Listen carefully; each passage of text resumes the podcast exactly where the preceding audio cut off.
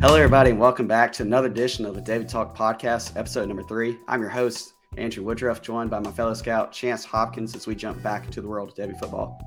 Today on the Devy Talk with Chance and I, on the Devy side of our Fantasy Scouts page, uh, we're going to be talking about some of the current college news we got going on, uh, just any of the latest Senior Bowl news we've seen. We're going to continue those discussions from la- last time about our tier rankings and where we're at with different players and different positions.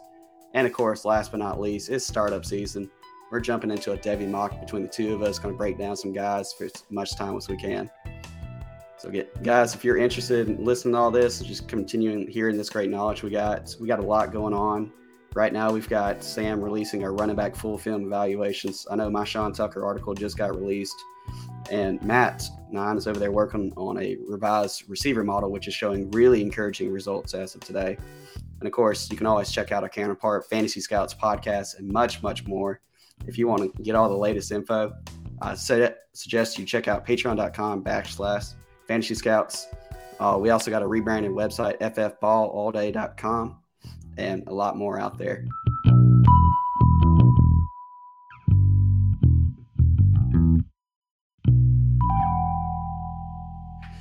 Hi, Chance, man. Welcome back. It's good to finally get back to talking. Uh, dude, how you been? Uh, I'm good, man. I'm good. It's life's crazy. You know, I shaved and now I look like a baby. Uh, so never again is that going to happen. But life is good. What about yourself? I can't complain. I'm learning what it's like to be a head archery coach while also, you know, just enjoying all this great article, great content we got coming out all the time between now, not just NFL stuff with fantasy playoffs and now the real playoffs, but now all this good college news that we seem to have going everywhere. So it's been good, been busy. That's what you like to see. Staying busy. That's always good. Done it myself. Oh yeah. oh yeah, of course. All right. Well, of course, let's get our patrons back into this and all our great listeners out there.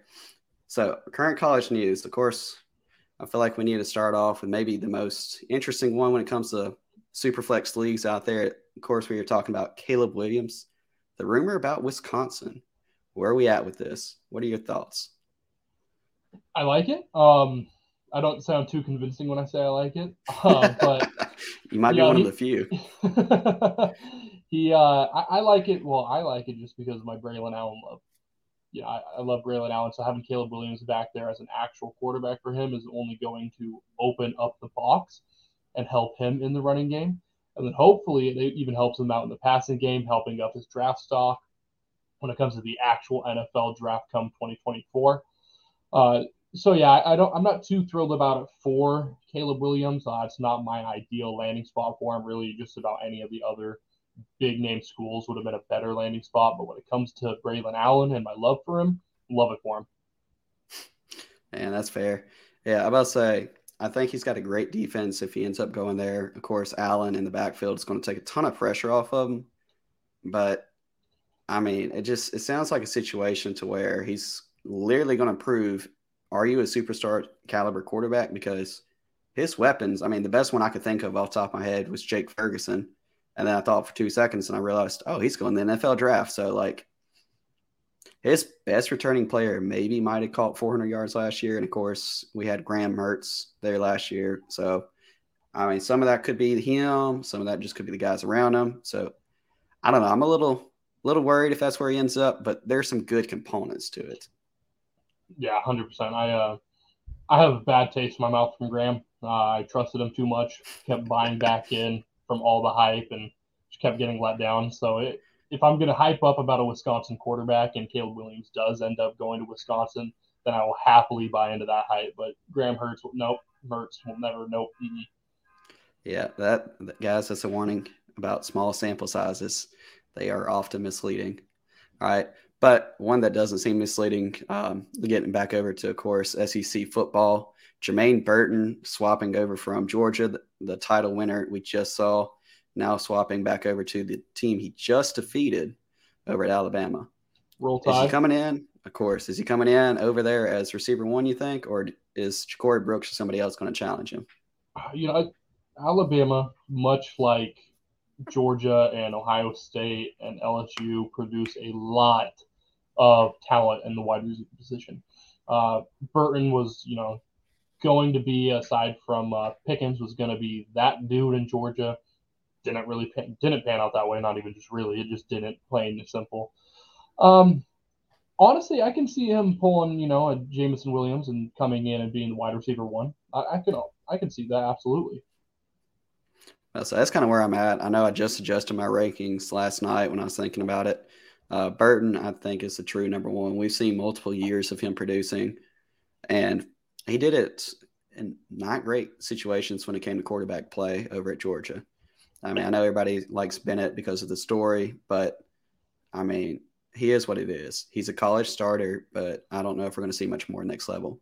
Now he's going with the Heisman winner, Bryce Young. And I mean, the sky, the sky is open as, as high as he can fly right now. So I think Jermaine Burton easily comes in as number one, and then you're going to let those other guys develop to fight it out for receiver two, receiver three, and so forth. You know, that was probably his thought process too. Was he saw what Jameson Williams did when he transferred to Alabama, how he was elevated by Bryce Young, and how he helped elevate Bryce Young.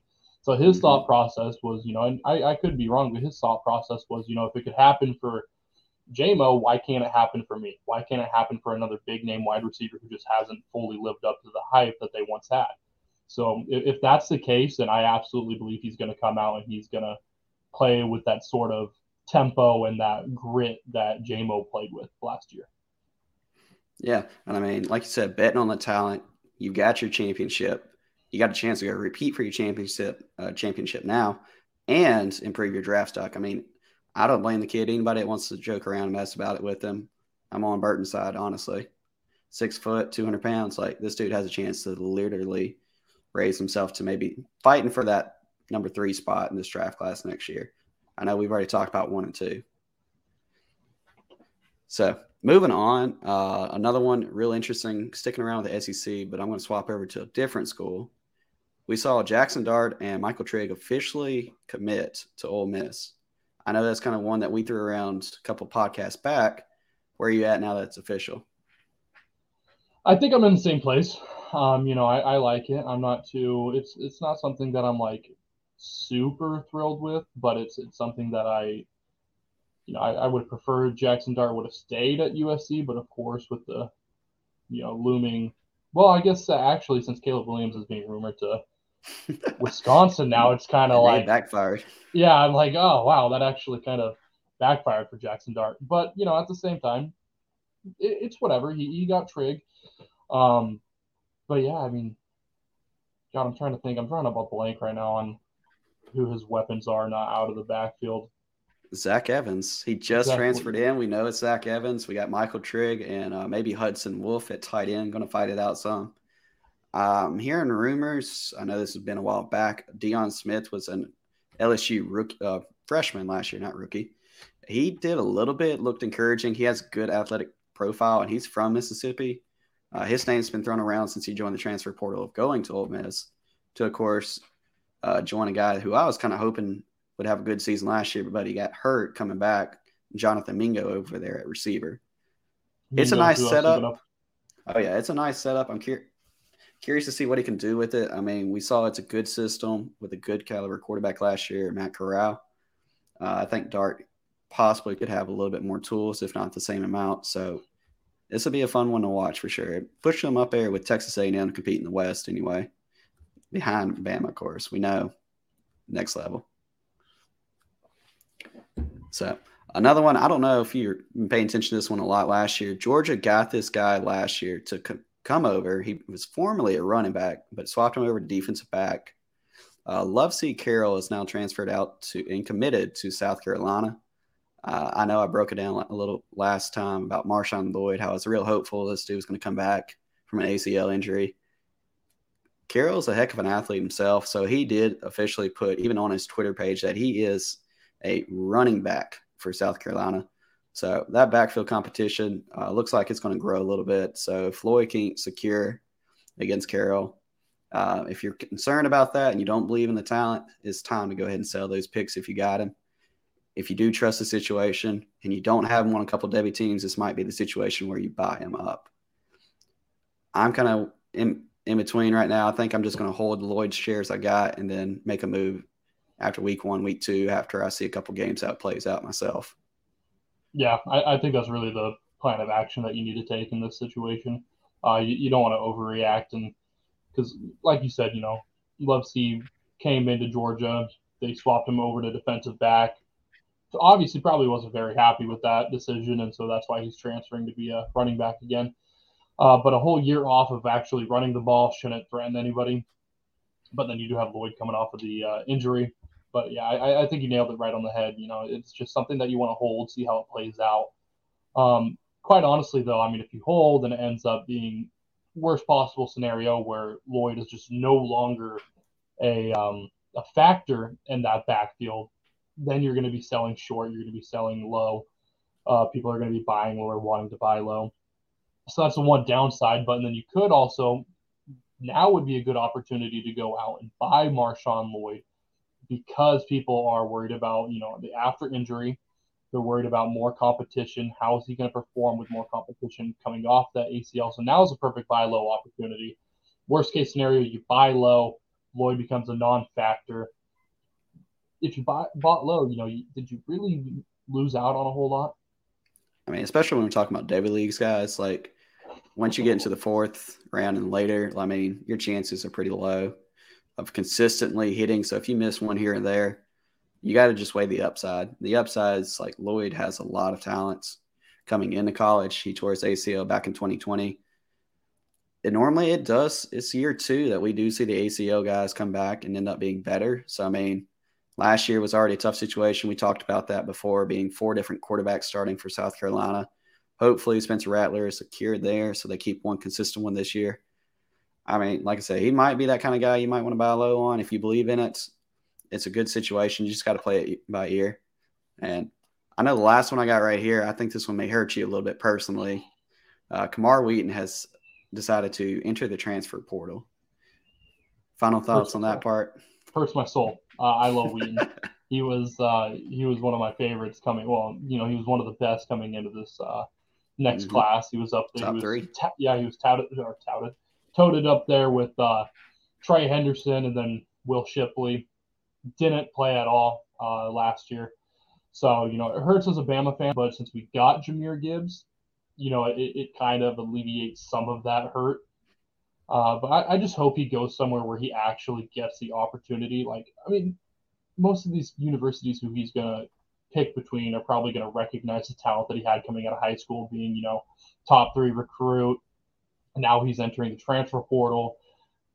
Don't really have to fight as hard as you once did against Alabama or those other top dogs because now he's seen what it's like to go to a school that has a lot of talent in the backfield. So perhaps he chooses a school where there's not a lot of talent in the backfield, not a lot of um, competition. So that way he goes there automatic starter, or he's in a rotation where he's getting the playing time where he can kind of like Trey Henderson did, where he was in a rotation and then he eventually just completely takes over and blows up.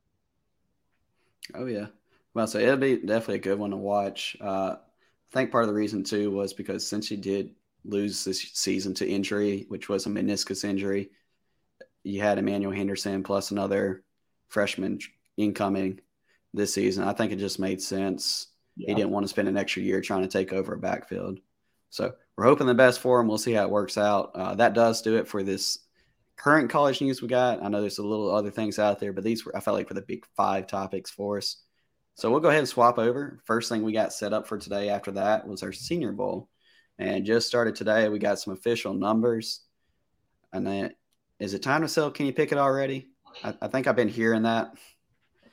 Oh God, yep. Uh, you know, hands are for some reason people like to freak out about not just hand sizes, but now that he's double jointed, or not now that he's double jointed, since he's always been double jointed, a lot of people are probably freaking out. Sam tweeted it best. You know, he, he loves that time of the year when people see hand sizes or something like that, and someone's hand is too small or something's wrong with it, and so they start panic selling.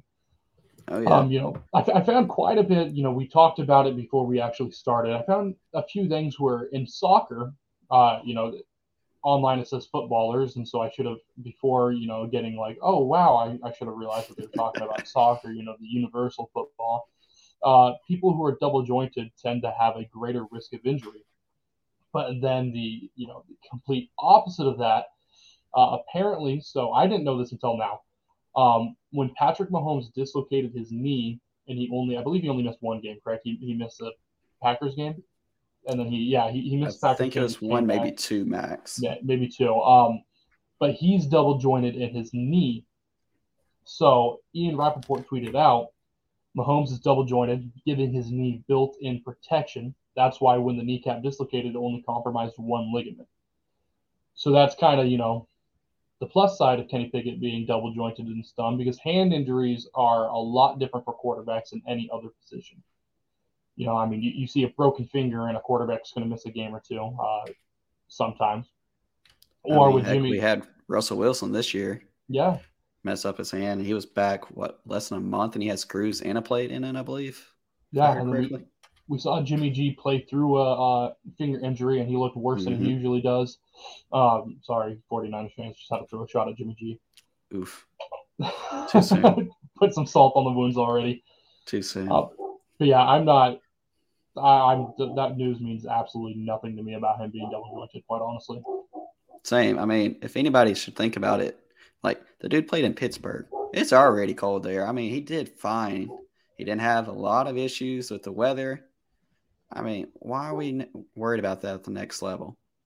So, anybody freaking out about it, I think it's just funny. There's no reason to be freaking out about this. Now, one thing I would be freaking out about though is Hassan Haskins uh, Michigan running back. If I've seen correctly, I've heard that he potentially might not be playing this week. And if that's the case, he was already down there in one of those tiers where like he really needed a good week this week in front of scout uh, scouts and coaches for NFL teams to really kind of push his stock up because he wasn't that three-headed monster back there with Blake Corum and Donovan Edwards in Michigan. So to see that he is out and getting replaced uh, I'd be kind of worried if you were a big fan of his because I don't know what the reason might be. It might be injury, which is never a good thing either in the draft pre-draft process. It might just be another reason he decided it wasn't worth it. I think ultimately it might end up biting him. Yeah, you know, I've seen a good amount of people high on Haskins, um, but he hasn't done anything in his college career to prove that he's really ready for the next level. And so when you sit out of the Senior Bowl, and you don't get those reps in front of actual scouts and coaches, you know, it's going to hurt your draft stock. Um, and so, for whatever reason that he's not rostered on the or not listed on the roster, uh, it's just not good news for him. Um, who knows? It could be a great potential buy low situation. You know, come rookie drafts, you can get him with that late fourth round dart throw because most rookie drafts go four rounds, and those fourth round guys are typically the ones that you just kind of, you know, you just yeah, you know, you see a name, you, you know about him a little bit, you liked him a little bit, and you just go, you know what, it ends up being something. costs, if he doesn't end up being something, costs you absolutely nothing to grab him. So that's the one upside of this. But other than that, for him himself, it's not a good look. It's not going to be good for his draft stock or anything like that. Yeah, and I mean he is a senior this year. Now he did get 1,300 yards rushing, 20 touchdowns, which I believe was second behind Breece Hall this season. So I mean, he did have some production on the field, but like this was it. This was the only season he had a chance to produce. And when it comes to running backs, we like to see multiple seasons in a row that they're relevant or at least take it to that next level and be able to show it as much as possible in the pre-draft process in front of our scouts out there. So I hate it for him. I hope he is good. I hope nothing's wrong. And I hope he's ready to come in on the combine because he's going to have to make up some ground. Because there's a couple of these running backs I think have a good chance of continuing to raise their draft stock this week. Yeah. So, kind of swapping over another one, I saw uh, Jahan Dotson also wasn't even listed on a roster, which was confusing because then I looked and I saw him actually listed on a different one. So, if he's playing this week, that's great. I think he's easily going to be that Senior Bowl hype receiver that we see once a year. Always somebody getting hyped up. Last year was Josh, Palm, uh, Josh Palmer. I believe a couple years back it was Terry McLaurin. Like we've always seen the guy who gets hyped up at receiver for the Senior Bowl week ends up getting pretty good day two draft capital at some point, even if he wasn't your three year junior producer because you know seniors just got to be fourth year junior or a true senior or later producing. If he's not playing, I don't know if you've had a chance to look over these names. or they any of these names you think of right now have that chance to take the receiver one position from him? Um, are, are we talking? Sorry, are we talking Senior Bowl only? Yep, just the Senior Bowl receivers. Uh, you know, I really like Dotson. Um, I, I don't think anyone will really be able to break that kind of senior wide receiver one uh, from him. Um, I'm trying to think. You know, I'm, I'm I, I, no, you know, I really don't think so. And that's understandable. I about to say, so when I was looking at the names, like the big three that I keep coming back around to, and it is the same names that pretty much got tweeted at me when I th- dropped out a um, top 10 rankings, pre draft, pre combine, all that receivers position. And I said, these are probably the 10 names you're going to see consistently showing up. Of course, Dotson was in that list, but the people that kept pushing down Metchie for Jalen Tolbert, him, I even had maybe a Christian Watson, which is an interesting case. We'll get back to him in a second. And a Bo Melton from Rutgers. Like those three names were consistently dropped in saying they should be in the top 10 and I found that very interesting. So yeah, yeah, I've seen a lot of hype for Tolbert. Um, I like Tolbert myself. Uh, yeah, if, if he, you know, if I had to, if I was forced to say, you know, which one of these that are participating in the Senior Bowl could get that hype over Dotson as a senior, it would be either Tolbert or I. I really like Braylon Sanders from Ole Miss as well. You know, I think he's somebody who really uh, kind of like a Josh Palmer type situation. Yeah, definitely get that. But say, I know Tolbert, his big knock was always the level of competition he played at over at South Alabama, and the fact that he was a fifth year uh, college guy. But I mean, he's got the size. He's put up some pretty good numbers throughout college. I know he actually um, was one of the big three guys on Matt's receiver model. So that's also an encouraging sign because it put him up there in some nice, interesting competition early on. Christian Watson, though, I'll say I was not a name I was really familiar with until somebody dropped him on Twitter. So I went over and started looking at this dude. He is 6'5, also a redshirt senior though. 6'5, 208 pounds over at North Dakota State. And the dude highlights are nothing but him just burning people. And at his size, being able to burn people like that, I get it. He did go to North Dakota State, but if he steps up this week, I think he might end up being the guy who has that big draft stock boost going into the combine and moving forward. Yeah, you know, I uh, kind of similar situation. I wasn't too familiar with Christian Watson, but with his size, you know, he's not as bulky as you see a lot of these, you know, six five, six six wide receivers. Mm-hmm. Um, but yeah, I mean, he's explosive. He he beats people off the line. He he does a good job of just getting open. Um, like you said, you don't typically see that for those taller wide receivers. Those, those are more of the, your jump ball type of wide receivers, um, the guys who will moss somebody just because of their size alone. Um, yeah, I, I, like Christian Watson. Uh, but yeah, North Dakota State, you know, I mean, they're good when they play in college, but I, I can't really think of anybody who came from North Dakota State or one of those really, you know, smaller uh, schools that they're Division One now, aren't they? And this is sounds like I don't know what I'm talking about. I'm pretty sure they moved up to D1 or the uh, FCS. I think they're FCS. Yeah, I'd have to double FCS. check that. It's just not a school I'm super familiar with.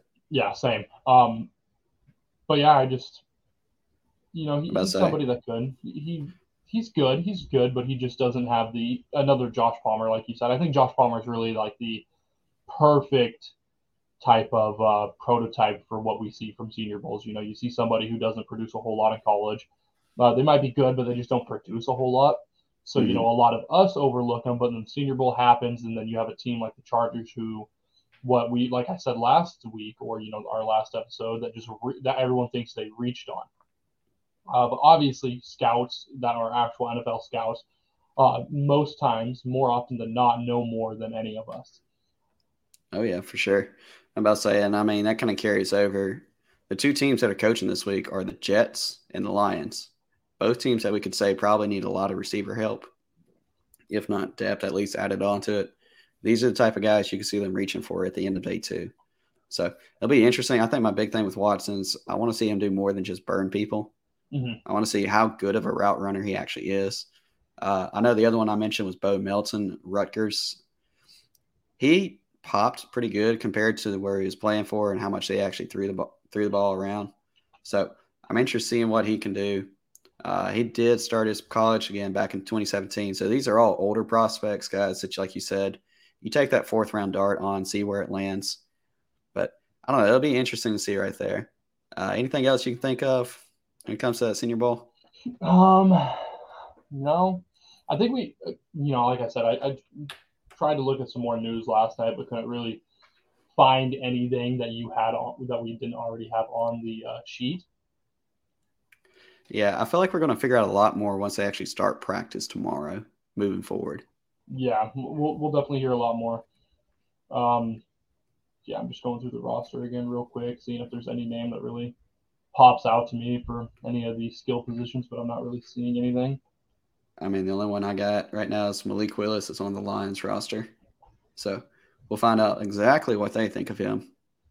I, you know what, Malik Willis thrown to the sun god. I like the sound of that. Uh, I don't know. I have to think about that one. But for now, while I'm thinking on that, man, let's let's do some more fun talk. Let's really jump into this Devy aspect.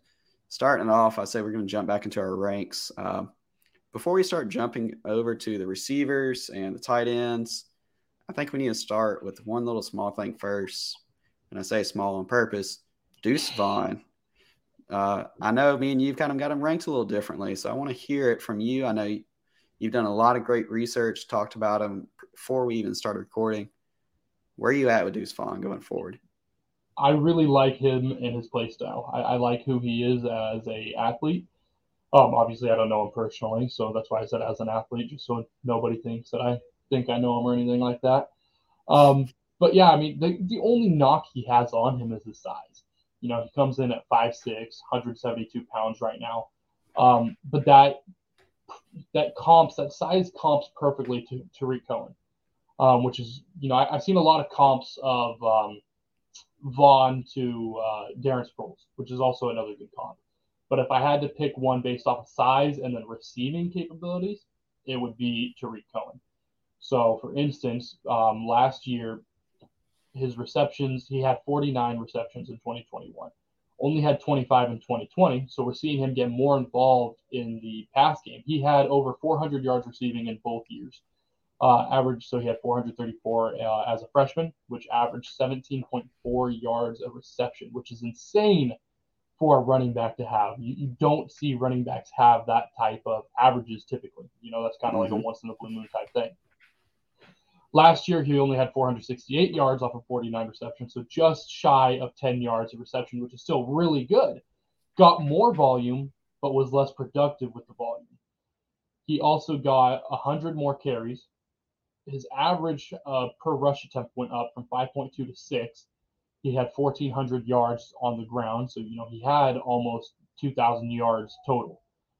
18 touchdowns on the ground, so those are just the stats that you know he can produce. When when the ball's in his hands, he will produce. He'll get in the end zone. He'll get you the first down. He'll get you even more. He had a long of 80 on the ground. The dude is just explosive. He's not the fastest for you know when you when you think of a smaller player oftentimes you think of somebody who is just the fastest guy you'll see on the football field. Uh, now, compared to the defense and you know the other skill positions around Kansas State, he is the fastest guy on the field. But and then you have, you know, I know what we really have is Deuce Vaughn versus Devon uh, Achane. Mm-hmm. Um, and so, you know, comparing him to Achane, a Cheney is faster, is where I'm getting at with that. But I, I, see Vaughn. So what I did over the last few days, and not last night, but a few days before, is did some dual screen action going. You know that high tech two monitor stuff. Gotta love technology nowadays. Oh, um, oh yeah. But I watched both films side by side. I watched what I, you know, and I saw a lot of things. What I saw, and this is my, from my eyes, my perspective. You know, some people might have it different. Is that Vaughn is quicker. He's not faster, but he's quicker. He's more agile. What I mean by that is that his cuts seem to be made faster, and we talked about this prior to actually starting the uh, podcast. But he hits moves at a quicker pace. It's almost as if a lot of these running backs kind of have a mechanical movement, like a uh, you know, like a manual thought process to hitting moves such as like a spin move or a juke or something like not a juke. Juke's kind of automatic, but you know those more. Uh, trying to think of the term that I want to use for this. Those moves that kind of take they, they take more you know out of you than just a traditional juke, um, say a hurdle or a spin move. But Vaughn, it's it's automatic. I mean, there were multiple occasions where it, it he would plant his foot, and his spin move was as fast as almost everyone else's jukes. It was just automatic. It, it, was like he didn't even have to think about what he was doing. He just did it, uh, which I really like. Whenever you find a hole, you know, same thing. Plant that foot, hit the cut real fast, find the hole, burst, hit that 80 yard run, 70 yard run, stuff like that. Find the end zone. Uh, but what stood out to me the most was how much uh, he got involved as a receiver in year two. That jump, you know, he had a 50%, or actually, sorry, I'm bad with my percentages. A 200% in 100% increase. I'm bad with percentages. He went from 25 to 49. I can't. He had almost 100 percent increase. 100 percent. There we go. Okay. I'm teaching percents to my kids right now. I'm one of your kids now, so there we go. 100 percent increase in the passing game just on volume alone. He didn't have that. He didn't replicate that same 100 percent increase on you know in yardage but he had it in reception, so he's getting more and more involved.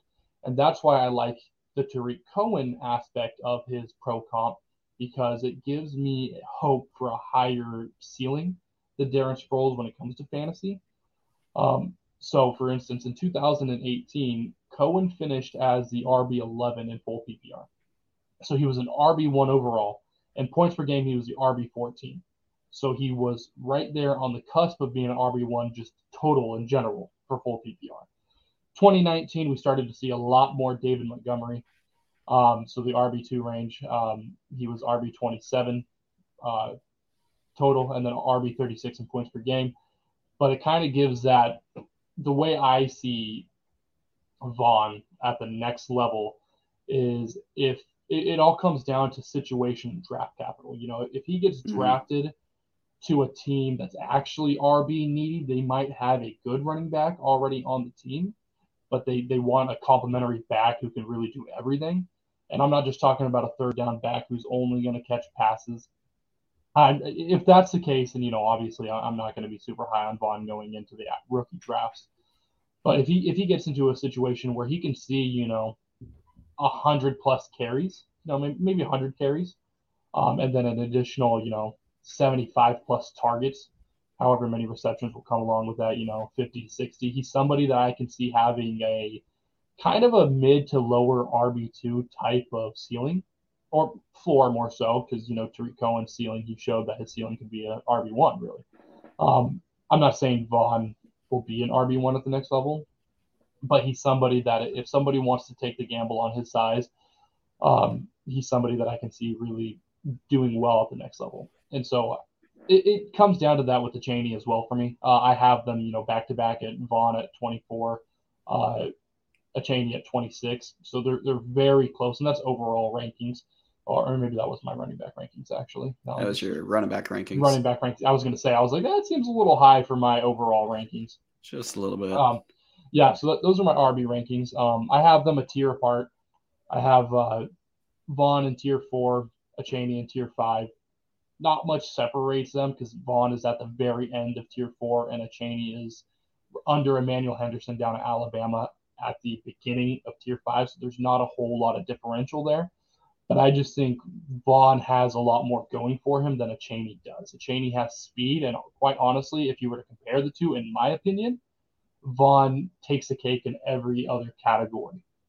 Uh, maybe actually, maybe not contact balance and those more in-depth type of uh, qualities that are that are very valuable, mm-hmm. but kind of more just to the eye test. You know, like with these guys that are these size, you know, you, you don't expect unless they're going to be 210 pounds, they're not going to be power backs. They're going to be they're not going to rely on their strength or their size to you know get through a tackle or push for the first down. They're going to rely on their quickness, explosiveness, and speed to get big games, big gains. They're a big game type of player. So with those qualities in mind, you know, Vaughn I hold higher than Achane. Yeah, and that's fair. Now, real quick, at the start of that segment, I, I've got to go back and fix this. You said he only had 468 yards. If you don't know this, Jahmyr Gibbs was the leading running back this year in receiving yardage. He had 470. So I mean, Deuce Vaughn was super amazing. I mean, dude would have led Wisconsin in receiving, and I already badmouthed them a little bit earlier at the start of the episode about how they weren't really getting anybody yardage. So I mean, yeah, the dude's fantastic. He's a great weapon. If we're talking about Vaughn himself, uh, I think you hit it perfectly. Like the dude grew a lot just from year one and year two. For me, I do have Deuce Vaughn down in tier six, so one below where I've got Achane. and it really does come down to like it's very rare that we find somebody like him that's able to go on to the next level and consistently be part of it. Now, while you're sitting there saying it really depends on situation, got me thinking. Josh McDaniels just went to the Raiders. We keep hearing they always want to get this back that can kind of complement Josh Jacobs and what he does since they just never want to throw him the ball. I mean, Vaughn, maybe that might make sense to kind of be a James White type guy. You can get those carries, you can trust him to get the ball in those situations, but he looks like a great receiver outside the backfield. You can line him up outside. Again, my big concerns is when it comes to Devy picks, I'm definitely not throwing anything early at this kid yeah. because 5'6, 172 is just, it's not the profile you build around a lot you wait and see what that draft capital ends up being, which is what you said. It's the same thing for De'Von Achane. He's still not the type of guy, like I say, he's in tier five. Uh, he did split with Isaiah Spiller, and honestly, it did kind of look like at times like he was out producing Spiller, it felt like. So that's why I've got him a little bit ahead because like I hold Spiller in such high regards. So it's interesting to see. But if I go back and compare, uh, this is the second season as well for Cheney. He had 24 receptions for 261 receiving yards, if you want to compare that category. So, I mean, he got above 10 yards last season. He only caught five catches, but had a 19.4 average. So, there's flashes there. It'll be very interesting to see how Texas A&M uses him this year. What's going for Vaughn, I will say, is he has an extra year of production for sure, no matter what. I just I I kind of think if I got to bet on one, I'd rather bet on the 5'9, 185 guy that I know is super fast. And that always at least gets draft capital. Kind of like Minnesota's guy they got in third round this year. I'm not even going to try and pronounce that name. Uh, so good luck with that, people. You can look him up. Uh, 2021 third round draft pick for Minnesota Vikings. But I think Achane, if you don't like him and you take that late, late, and I mean like eight, nine rounds, Devy deep, if you want to take that shot on him, you can always probably flip him at least and get your stuff back. Vaughn, I mean, he might be in a situation where you may have to wait an extra year until 2024 just because he may get that report next year and they say, look, you got some talent, but you're probably not going to get drafted high enough. And so it's just one of those. That's why I've got him down there at tier six. And again, some of the guys I've got him around if we start looking over at that. I mean, I've got him with Jarquez Hunter over from Auburn, Keaton Mitchell from East Carolina, Trevion Cooley from Louisville, like Jalen Berger, Berger over now at Michigan State. Like all these guys that like if the situation breaks right, they can jump massive, but there's a lot of question marks there of whether or not they can take it to that next level. So nothing against the kid. I do wish him the best, but if I'm going Devy, I have to be more cautious of how I'm going to use my picks on people. Yeah, so, that's respectful. Uh, and just to clear up, I didn't mean only 468 yards on, on the sole purpose of it not being a lot, because uh, oh, I was aware that it was second most in uh, in you know the country. I was more so referring to the fact that he went from 434 yards on only 25 receptions to 468 on 49 receptions. So his uh, efficiency in the passing game, while his while the amount of receptions and you know the amount of work he's getting in the receiving game went up drastically, his efficiency went down by a substantial margin. Oh yeah, and I get that. I just we got to throw some respect at the name as well. I want to make sure that you and our listeners were also aware of just how impressive he actually has been. All right, so kind of jumping over next a little bit, like let's jump into these receiver rankings. I noticed when I was sitting there going through mine. So outside of our top two, I think we both agreed Jackson Smith-Njigba is still going to be our one. Kayshon Boutte is going to be our two, but yeah. Again, we're not going to argue if somebody flips them. Like they're still our top tier. Outside of that, I noticed in your tier two, you have Marvin Harrison Jr., who was fantastic. We saw him at the end of the year. Xavier Worthy, Jordan Addison, of course, was just given the best receiver award back in college this year. Tell the tell the people why you got another guy in that tier. I'm interested because he is not that high for me. Are we talking about Zay Flowers? Oh yeah, yeah. I, I figured we were talking about Flowers. I was high on Flowers going into last year. I really like the talent that he has. You know, especially especially coming from Boston College, where you know they're not really. I mean, the quarterback play hasn't been the greatest, so he mm-hmm. hasn't really gotten the what's the word I'm looking for? Oh, God, I'm drawing a blank. Fumbling the bag here. Anyways, I'm just going to move on. um, when he has gotten the opportunity, there we go. That was an easy word for me to think of. When he's gotten the opportunity, he has produced. You know, I, I don't know what type of baselines you look at for yards per reception, but with this last year having 17 yards uh, per reception, he, he's a big play kind of guy. He has amazing hands. His ball tracking skills are phenomenal. I mean, the dude just, I really like who he is as a player and how he plays ball. And I think that he's going to be valued at the next level as such. You know, yeah, he, I got no complaints with that one. My big thing with Sim, sorry, was the fact that we did see him regress this year. Now, of course, like you said, the quarterback situation was pretty bad. Uh, Phil Jurkovec, after he got hurt, I mean, it just yeah. there wasn't another quarterback to step up. But we did see that regression this year. Now, you did say his average, it did increase, but it seemed like everything else kind of took a drop. Yeah.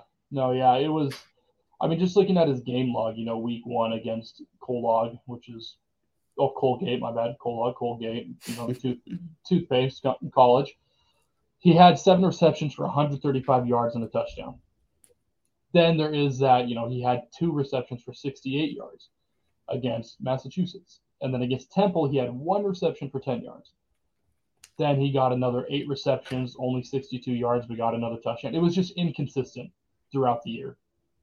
But when he got the looks, you know, he, he produced. And when he had the quarterback play to, that was, you know, kind of more elevated than what it typically was throughout the year, he produced. Um, so I'm kind of, I, I guess having him this high, I'm banking on the fact that his talent is going to overcome this upcoming year, and he's going to do what I thought he would do this past year and just blow up. Yeah, that's understandable. Now, again, uh, for our listeners, my rankings were just a little bit different for my tier one. So I agreed with Marvin Harrison Jr., Xavier Worthy, and Jordan Addison.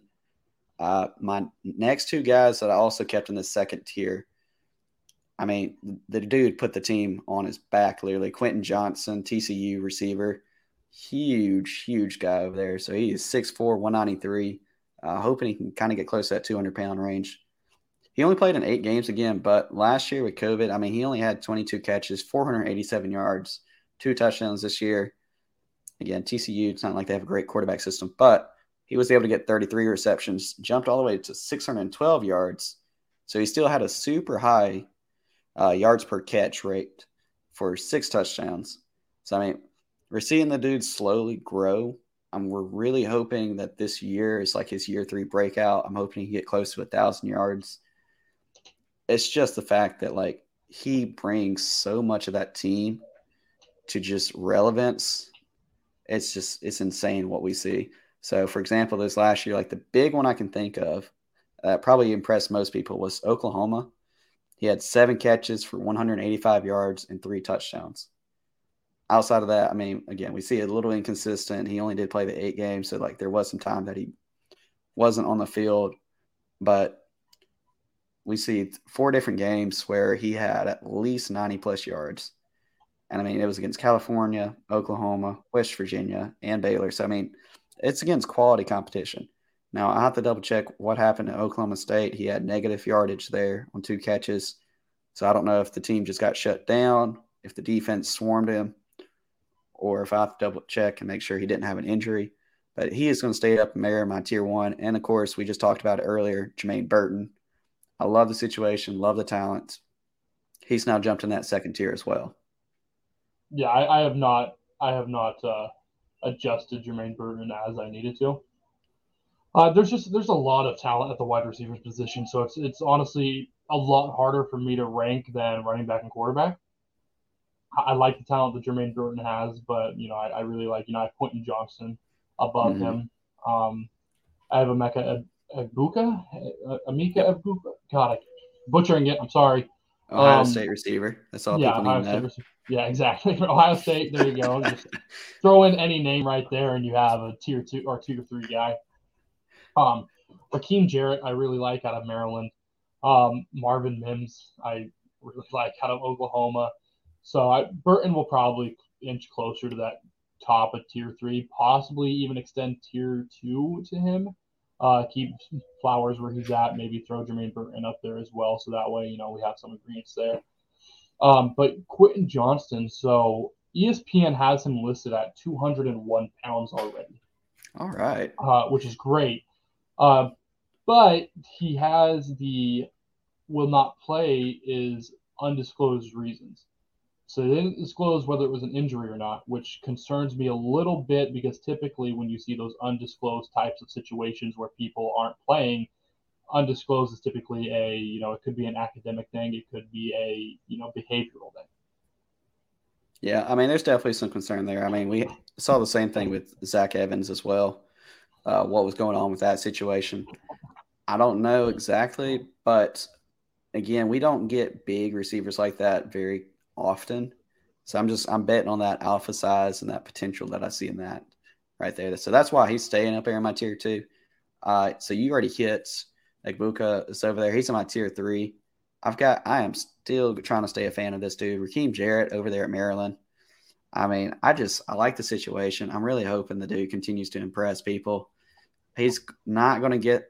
He's not ever going to get the attention I think he deserves. Mm-hmm. And of course, he decided not to transfer out. So I mean, he's staying true to who he is. He's staying true to the school. I'm wishing him the best. He was out there producing pretty closely to uh, Deont- Dontay Demus. Yep, who also was a guy I was kind of excited about, but has fallen down a lot since he's been hurt. Uh, yeah, he's all the way down here at 29 right now for me. So another guy, I think the size potential is right there.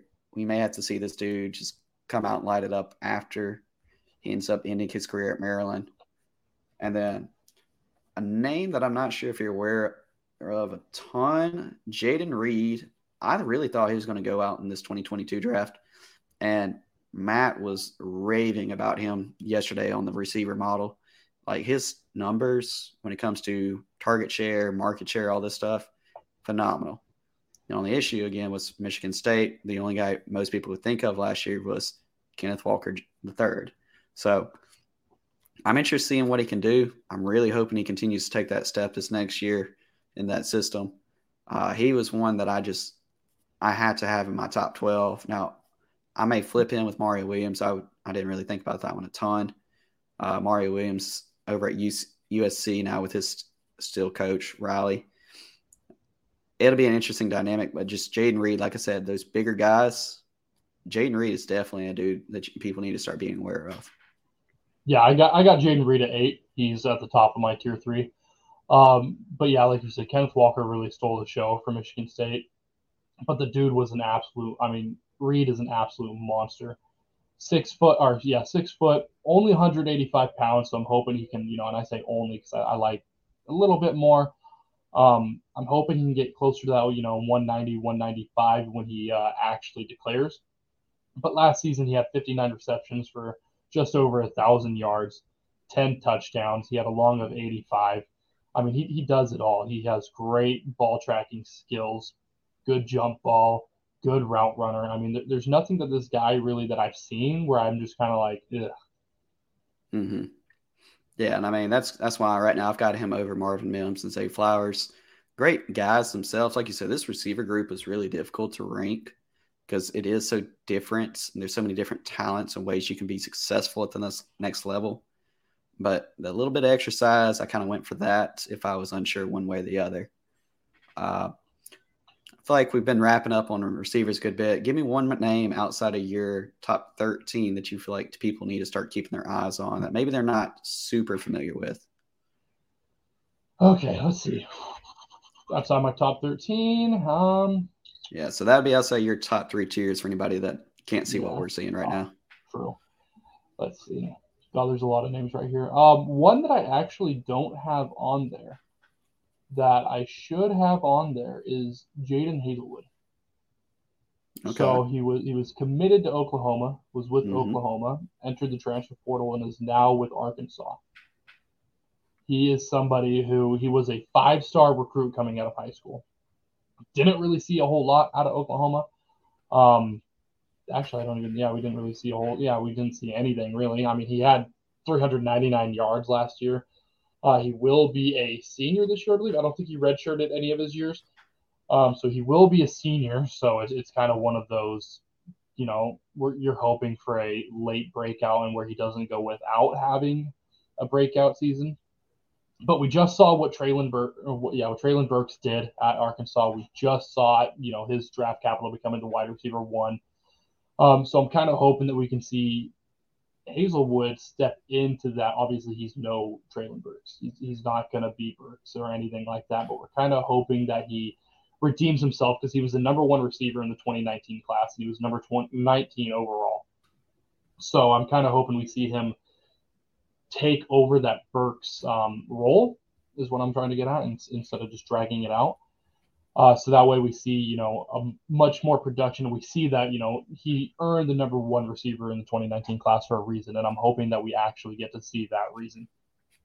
Yeah, I like that. That's a great bounce back kind of guy right there. Feel good story. 2020, he did have that freak knee injury. Mm, you're right. So that's why a lot of his stats in 2020 are so low, is because he missed so many games because of that. I mean, that's a great option right there. So I sit there, I knew I was going to sit there and have to do this myself, debating a couple different names I feel like people need to start being aware of. I think I'm going to go ahead and jump into the 2025 class. Uh, the guy that I've got rated the highest, which I'm sure most people are kind of aware of, I've actually got him overall at 18. I can make the case all the way up to possibly sitting there fighting for that 15 spot with Ronnie Bell. Uh, CJ Williams is the guy I want people to start paying attention to. He committed to USC. Of course, we know he's going to Coach Riley's system.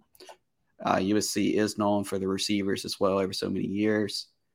He is, I believe, six three, if I look correctly, six two, six three. I've seen a couple different things. He's already 193 pounds, is what I'm finding. So, I mean, he's already got that size we like. Uh, but he absolutely tore it up all week at the All American Bowl for high school seniors. He was just dominating the top competition. I believe he had three catches, like 100 yards the day of the game. Like this dude is somebody you need to go ahead and start paying attention to. He has a chance to come in this first year at USC and just immediately start taking over. I mean, we saw it last year with Mario Williams taking over in Oklahoma, even though Marvin Mims was supposed to be the dude. Well, Mario Williams is now transferred to USC, so I feel like it's going to be him and CJ Williams really fighting it out for that one-two spot. And so this will be a fun one to watch. I think he's got all the talent in the world. He's super fluid. So I'm excited to see what he can do. People, just make sure you're aware of that. Third round heavy pick for somebody of this caliber. If nothing else, you can still sell the hype next year if you're not convinced. But overall, four star guy. Uh, he, I think he's going to be my guy outside of our top thirteen, our top three tiers. I want people to start paying attention to. So yeah, I mean, yeah, yeah CJ Williams is an absolute stud. Already creeping up on that 200 pound mark, and he hasn't even taken a snap yet. Uh, he had offers from just about. I mean, I'm looking at his offer list right now. He any school you can think of, he pretty much had an offer from. Yeah, I mean, 49 L- offers. LSU, Alabama, you know Notre Dame, Stanford, just about every Pac-12 team. Um, Ohio State offered him as well. I mean, everyone wanted this kid, and there's a reason. It's because he's damn good. Oh yeah. So I'll say I think that wraps up our receivers real quick. Let's jump over to the guys who don't get a lot of love, especially when it comes to Devy. I know I, I'm having a little trouble loving some of these names myself, but our tight ends, I think we both agree our top two guys, one one or the other, is going to be Michael Mayer and Brock Bowers, Notre Dame and Georgia tight ends. Outside of them, let's just let's give our listeners what are five names you feel like people just need to look at for deep Devy purposes if we got a tight end premium. Uh, you know, I'm, I'm gonna do the old fashioned what I tell everyone not to do and judge someone by their school, but Sam LaPorta. I don't blame you there. I would do the same thing. He's he's he's good. I, am not saying he's not good, and that I'm only saying him because he plays for Iowa, and Iowa is tight end university. Um, but Sam LaPorta is one of them. Um, you know, the homer in me wants to say Cameron Latu. You know, he, he outproduced Billingsley, and obviously we talked about Billingsley last week on having those behavioral issues and stuff, which mm-hmm. is a major reason why. But whenever Latu's number was called, he produced, he performed, he he made things happen. I, I really like him as well. Um, I think Billingsley is another name we should throw out there, honestly. You know, I mean, the guy is a freak athlete. If he can, if he gets himself in check, then he's going to be an absolute menace to society and menace to defenses because he is a freak athlete. And, you know, a lot of people, his name should be a name that's already, you know, known for Devy players. But, you know, a lot of Devy players probably took him off the radar after he essentially lost a job at Alabama. Mm-hmm. But now that he's going to Texas, he's going to be playing with Quinn Ewers. You know, he's, he's going to be alongside, um, God dang it, I'm drawing up blanks of names outside of, uh, oh my God. Xavier Worthy. There we go. Yeah, Xavier Worthy God, I'm so bad with names, but you know, alongside, he's probably going to be the number two option in a what's going to, I'm hoping to be a high powered offensive scheme. So he's another name that you should definitely look out for. Uh, we've talked about, you know, Michael Trigg a bit. I think he's another one going to Ole Miss. He's going with uh, Jackson Dart. Not a whole lot of competition there, so he's going to be a big target for Dart. Then, if I had to pick a fifth one, God, this is hard. I'm not loving any other names on my list, honestly. Oh, don't take um, my name. Don't take it. I'm taking the other. Uh, I want to say Arik Gilbert, but he okay, has been a very weird because is he because I know he was gonna switch over to wide receiver. Yeah, that's kind of been wishy washy, and I mean he didn't even play last year. Yeah. So I don't know. I think I've heard some stuff from a guy who's really connected over at Georgia about maybe he's back with the team. He was at some meetings when they came back. So we'll see. He actually wasn't the guy I was going to talk about, but you're not wrong. If you're betting on uh, tight ends, do as an athletic freak. I think he tested as the highest tight end ever in, I think, 24 7 sports ranking yeah. system. So, yeah, I definitely don't blame you there as your fifth guy. So, the guy I was worried about, so I'll start with this guy. I was really hoping you wouldn't call him out. Benjamin uh, Yurosek, or I believe is how you say his last name, Stanford mm-hmm. tight end. Uh, he is 6'5, 232. He just played in his second season. Last year, he literally was a dud. He has nothing. This season, 42 receptions, 653 yards, which is great for a sophomore tight end, along with three touchdowns that's really impressive. We don't see that a lot from tight end. So for the fact that he did this in his second season after like doing nothing, which I have to double check, I don't see where he redshirted any. That's a name that you really need to watch super deep. And again, this is like deep, deep picks for tight end premiums. Uh, I agree. I was going to say Sam LaPorta, uh, Cameron Latu, right? Yeah, Latu. Okay. For Alabama was going to be another one. So that was three right there. Gavin Bartholomew, I know I've mentioned him before over at Pittsburgh. He's going to be a 2024 guy, but I mean, he flashed last year. And I mean, he was doing this with Jordan Addison in a good situation. So it's interesting. Can Slovis bring it back? We mentioned that before. So, I mean, that gives me my four right there. The last one, I, I was going to go Billingsley as well. Again, betting that freak talent. So that's kind of where I was at with these guys. Now, I know we've got a couple other names you might want to know of. Theo Johnson Stogner over at South Carolina. Uh, we just said Trigg at Ole Miss, and of course, maybe Will Mallory if you believe in the Tyler Van Dyke hype yes, that's going around. So maybe that that Miami tight end university, you know, is a thing for some people as well. Uh, not a lot. Again, tight ends aren't very deep, guys. These aren't a position we recommend just throwing every single draft pick at. Let's wait and see how the rookie drafts play out. Normally, go grab them once you see draft capital random. You know, so, before we move on, you mentioned, you know, Miami. The tight end I would actually put focus on would be Elijah Arroyo. Mm-hmm. Uh, freshman last year didn't really. I mean, he didn't play a whole lot, but when he did play, you know, only five receptions, 86 yards, and a touchdown. I mean, the, the dude is athletic, and that's really what you're going to see. Uh, uh, it seems like the new norm is that these tight ends, you know, years and years ago, they're, they're more so bigger dudes who are better for blocking and then can occasionally go out and run routes and stuff like that. But as I what I've noticed is that these trends is that these newer tight ends that are coming out of college are a lot more athletic. They're a lot quicker. They run routes better. You know, you don't see a whole lot of blocking tight ends that or tight ends that come out and are considered, you know, the next big thing. I mean, you look at Kyle Pitts, that dude's pretty much a receiver. Mm-hmm. Um, but yeah, if I had to pick one Miami tight end to have on my radar for Devy, it is Elijah Arroyo. Him and Van Dyke are going to connect. He's going to be one of he, he's going to be an absolute terrorist uh, to defenses. Yeah, I got no complaints about that. He did look pretty impressive this past year. Uh, the only thing I say about Mallory is the fact that if Van Dyke does so good this next year, him and Mallory can both go ahead and go to the NFL at the same time. So there could be that chance where they've already kind of been around each other for a little bit more. They've already developed that connection. So it'll be fun to see. It's a great thing to watch in the spring practice. Most people seem like they don't draft till May, so we'll know a lot more by the end of spring practices. All right. So I know we are a little over an hour in. We are still going to keep going with our Devy mock real quick. Chance, I feel like me and you know the first round pretty well. So let's fly through these picks. Now, again, for our listeners, just to break it down, uh, what we're doing is a Devy mock. So it is going to be a super flex.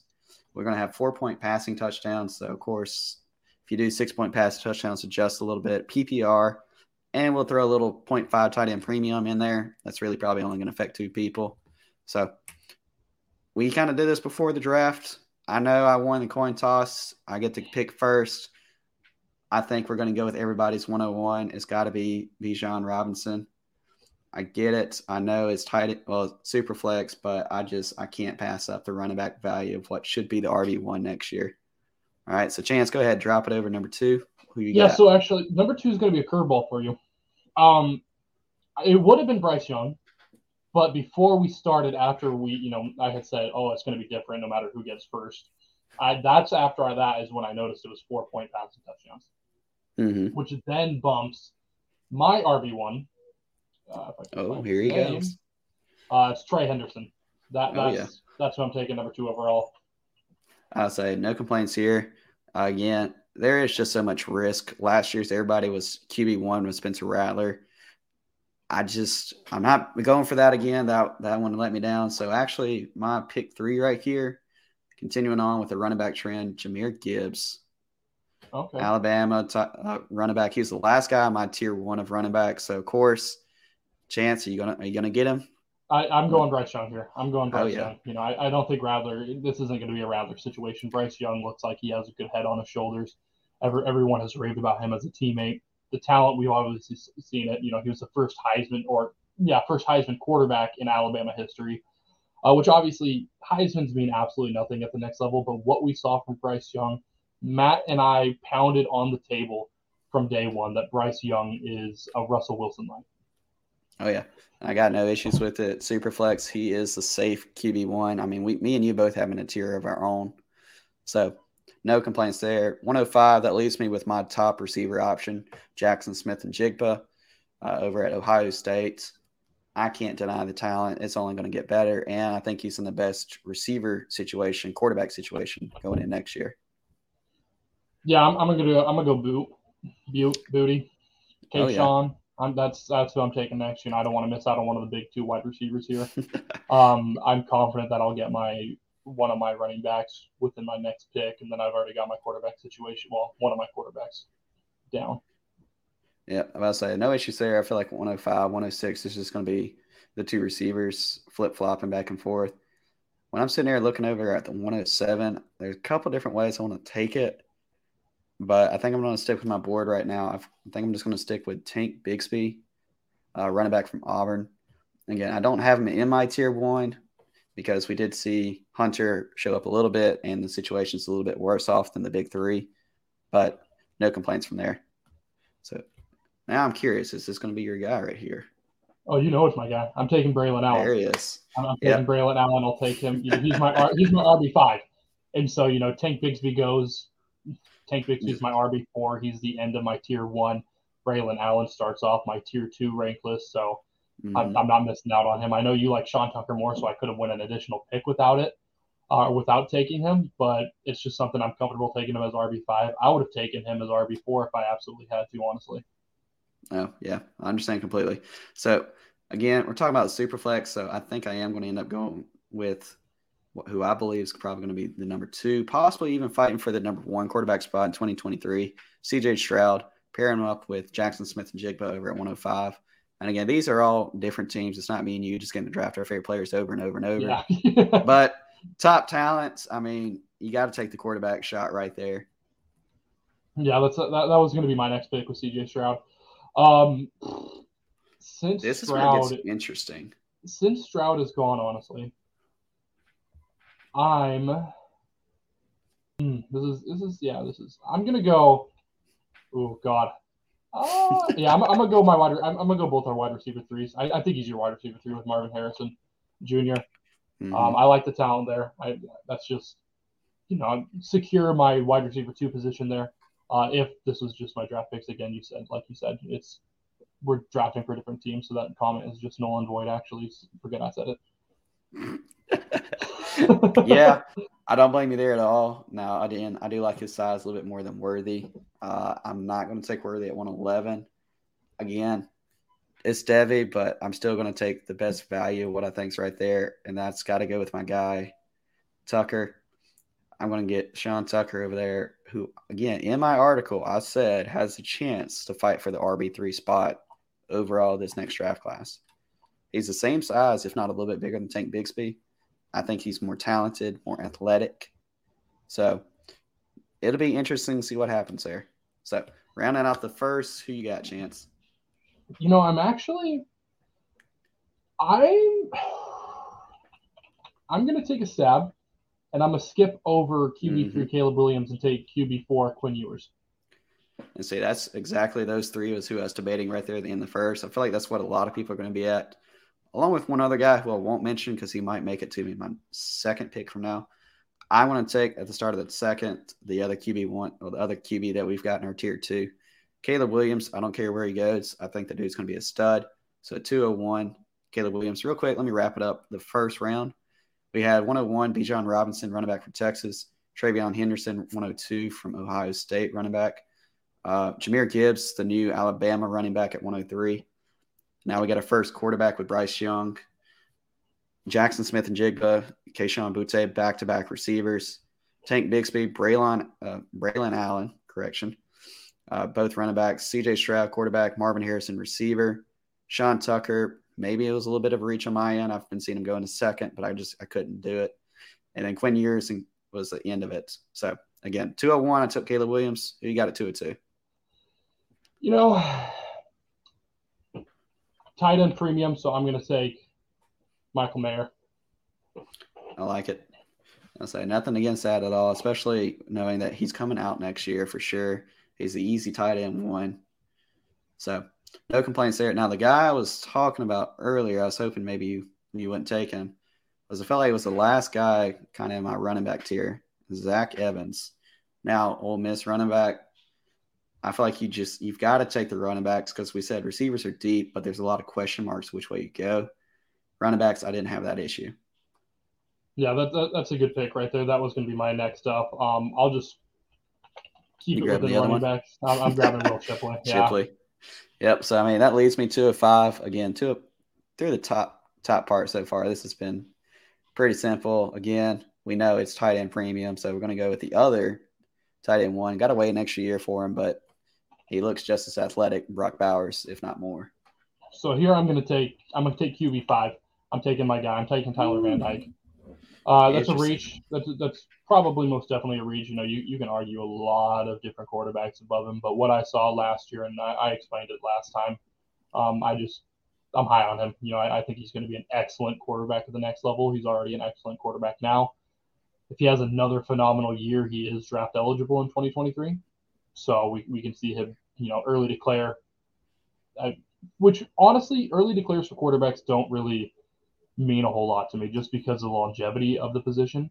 Mm-hmm. So you, you could be a senior like Mac Jones was and come out and you can still be, you know, a, a late first, early second round draft pick in superflex leagues.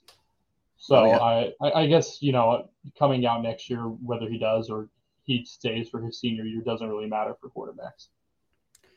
Yeah. So 207, I think I'm just going to take the best value right here.